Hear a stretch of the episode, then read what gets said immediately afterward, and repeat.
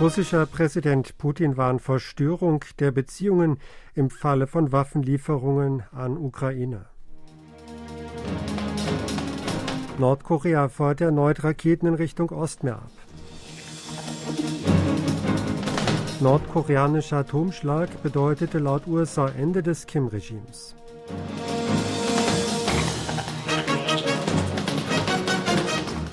Laut Präsident Yoon Song-yeol habe Südkorea niemals letale Waffen an die Ukraine geliefert. Die Äußerung machte er am Freitag gegenüber Reportern, nachdem der russische Präsident Wladimir Putin von einer möglichen Zerstörung der Beziehungen im Falle von südkoreanischen Waffenlieferungen an die Ukraine gewarnt hatte.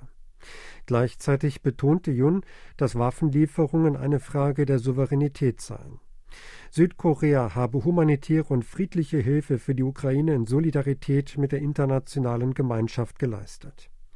Er hoffe, dass man anerkennen werde, dass sich Südkorea um die Aufrechterhaltung friedlicher und guter Beziehungen mit allen Ländern in der Welt, einschließlich Russlands, bemühe, hieß es weiter.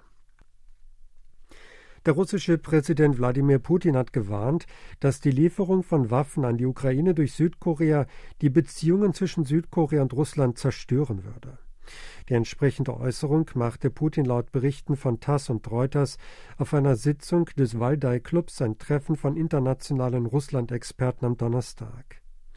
Bei der Diskussion über die Situation in der Ukraine und die internationale Lage sagte Putin, er habe erfahren, dass sich Südkorea entschieden habe, Waffen und Munition an die Ukraine zu liefern. Anschließend sprach er die Warnung aus. Die südkoreanische Regierung hat bisher militärische Güter außer Waffen, darunter kugelsichere Helme und Zelte, sowie medizinische Güter an die Ukraine geliefert und humanitäre Hilfe geleistet. Sie hat jedoch die Position vertreten, dass sie keine letalen Waffen liefern könne. Putin erwähnte Südkorea, nachdem er die USA kritisiert hatte. Nordkorea habe mit den USA fast eine Einigung über sein Nuklearprogramm erzielt, die USA hätten jedoch ihre Meinung geändert und Sanktionen verhängt, sagte er. Nordkorea hat zwei ballistische Kurzstreckenraketen in Richtung Ostmeer abgefeuert. Die Starts sollen nach Angaben des Vereinigten Generalstabs JCS zwischen 11.59 Uhr und 12.18 Uhr von Tongchon in der Provinz Kangwon aus erfolgt sein. Südkoreas Streitkräfte seien zurzeit dabei, weitere Details zu untersuchen. Es war bereits das 25. Mal in diesem Jahr und das 14. Mal seit dem Amtsantritt der Regierung von Yun Song-yeol im Mai, dass Nordkorea Raketen abfeuerte. Den letzten Raketentest hat es vor 14 Tagen gegeben. Zwischen dem 14. und 24. Oktober hatte Nordkorea mit Artilleriefeuer und Mehrfachraketenwerfern mehrmals gegen ein 2018 geschlossenes innerkoreanisches Abkommen verstoßen. Südkorea und die USA führen zurzeit das jährliche Militärmanöver Hoguk durch. Nordkoreas Propagandamedium Miari kritisierte die Horguk-Übung, weil damit für Gefahren und Instabilität auf der koreanischen Halbinsel gesorgt werde. Die USA haben Nordkorea erneut vor einem Atomschlag gewarnt. Ein Nuklearangriff würde zum Ende des Regimes in Nordkorea führen. Diese Warnung ist im Nuclear Posture Review Papier enthalten, das vom Verteidigungsministerium am Donnerstag veröffentlicht wurde. In dem Papier zur Rolle der Atomwaffen in der Sicherheitsstrategie heißt es, dass Nordkorea zwar nicht mit China und Russland verglichen werden könne, das Land sei aber für die Abschreckung der USA und die Verbündeten eine Herausforderung. Ein Nuklearangriff durch Nordkorea wäre inakzeptabel. Es gebe kein Szenario, in dem das Kim Jong-un-Regime Nuklearwaffen einsetzen und überleben könne, hieß es. Laut einem südkoreanischen Diplomaten befinden sich Südkorea und die USA in enger Konsultation für die Verstärkung der erweiterten Abschreckung gegenüber Nordkorea. Zugleich hielten sie eine lückenlose Kooperation aufrecht, um auf Nordkoreas Provokationen stark und resolut reagieren zu können, sagte der Botschafter in den USA Cho Tae-yong bei einem Treffen mit Korrespondenten am Donnerstag im koreanischen Kulturzentrum in Washington. Nordkorea habe in letzter Zeit Raketenstarts durchgeführt und mit Artillerie geschossen und damit seine Drohungen verschärft. Das Land gebe Südkorea und den USA die Schuld. Die Möglichkeit, dass Nordkorea künftig verschiedene schwere Provokationen wie einen Atomtest und den Start einer Interkontinentalrakete verüben werde, könne nicht ausgeschlossen werden, warnte der Diplomat. Südkorea und die USA werden nächste Woche ein gemeinsames Luftwaffenmanöver abhalten. Die südkoreanische Luftwaffe teilt am Freitag mit, gemeinsam mit dem Kommando der siebten Luftwaffe der USA vom 31. Oktober bis 4. November die Übung Vigilant Storm durchzuführen, um die Bereitschaft zur Ausführung gemeinsamer Luftoperationen im Krieg zu überprüfen. Für das Manöver werden etwa 140 Flugzeuge der südkoreanischen Luftwaffe, darunter F-35A und F-15K, eingesetzt, während die USA 100 Flugzeuge, darunter F-35B, EA-18 und U-2 mobilisieren werden. Auch ein Tankflugzeug der australischen Luftwaffe wird zum Einsatz kommen. Zum ersten Mal würden F-35B Kampfjets der US-Luftwaffe zu einem südkoreanischen Stützpunkt geschickt, hieß es.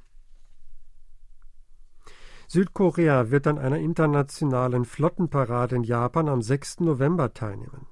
Das teilte das Verteidigungsministerium am Donnerstag mit. Man habe berücksichtigt, dass die Marine früher zweimal an einer von Japan veranstalteten Flottenparade teilgenommen habe und dass die internationale Gemeinschaft die Flagge der Kriegsschiffe der japanischen Selbstverteidigungsstreitkräfte offiziell akzeptiert habe. Das Ressort betonte, dass es angesichts der ernsthaften Sicherheitslage auf der koreanischen Halbinsel infolge der jüngsten Provokationen Nordkoreas einer Teilnahme für die Sicherheit höchste Priorität eingeräumt habe. An der Flottenparade werden 13 Länder einschließlich Japans teilnehmen. Die Teilnahme Südkoreas an einer Flottenparade in Japan wird die erste seit 2015 sein. Südkorea hat japanische Flottenparaden angesichts der angespannten Beziehungen und Kritik der Öffentlichkeit an der Verwendung der Flagge der aufgehenden Sonne durch die japanischen maritimen Selbstverteidigungsstreitkräfte vermieden. Denn die Flagge gilt als Symbol der Kriegsverbrechen Japans. Das Ministerium für Land, Infrastruktur und Verkehr hat bei einer Untersuchung zur Immobilienspekulation von Ausländern in Südkorea etwa 560 Fälle entdeckt, bei denen vermutlich Rechtswidrigkeiten vorliegen. Dabei handelt es sich hauptsächlich darum, Geld auf gesetzwidrige Weise ins Land gebracht zu haben oder ohne Lizenz ein Vermietungsgeschäft betrieben zu haben. Unter den Ausländern, die Gesetzesverstößen verdächtigt werden, stellen Chinesen die größte Gruppe. Dahinter folgen US-Amerikaner und Kanadier. Landminister Won He-ryong wies darauf hin, dass eine umgekehrte Diskriminierung von Inländern kontinuierlich ein Streitgegenstand gewesen sei, weil in Bezug auf die Belegung von Besitzern mehrerer Wohnungen mit hohen Steuern die Überprüfung ausländischer Haushalte schwierig sei. Das Ressort will das Justizministerium, die Zollbehörde und die Polizei über die aufgedeckten verdächtigen Fälle informieren, damit Steueruntersuchungen oder Kriminalermittlungen eingeleitet werden können. Die Regierung hat beschlossen, den Importzoll für Flüssiggas LPG für den Zeitraum bis März auf 0 Prozent zu senken. Der gesenkte Zollsatz für Flüssigerdgas LNG, der nach dem ursprünglichen Plan bis Ende dieses Jahres gelten soll, wird um drei Monate verlängert. Das Finanzministerium gab am Freitag erweiterte vorübergehende Zollsenkungen für zehn Artikel, darunter LPG und LNG bekannt. Die Regierung erwartet, dass für LNG aufgrund der Zollsenkung etwa 1400 Won, fast ein Dollar im Monat weniger zu bezahlen sein werden. Südkorea will im kommenden Jahr 110.000 ausländische Arbeitskräfte zusätzlich ins Land lassen. Das Arbeitsministerium teilte diese Entscheidung am Donnerstag mit. Mit der Maßnahme reagiert die Regierung auf den Arbeitskräftemangel im Land. Zuletzt sei das Angebot an gering qualifizierten ausländischen Arbeitskräften drastisch geschrumpft. Dies hätten kleine und mittlere Unternehmen im herstellenden Sektor sowie Agrarunternehmen deutlich zu spüren bekommen. Mit Stand September sei die Zahl der einreisenden ausländischen Arbeitskräfte in diesem Jahr um 11,6 Prozent verglichen mit dem Niveau vor der Corona-Krise zurückgegangen. Dies habe das Ministerium dazu veranlasst, die Grenzen für die Visavergabe zu lockern. Das waren aktuelle Meldungen aus Seoul, gesprochen von Sebastian Ratzer.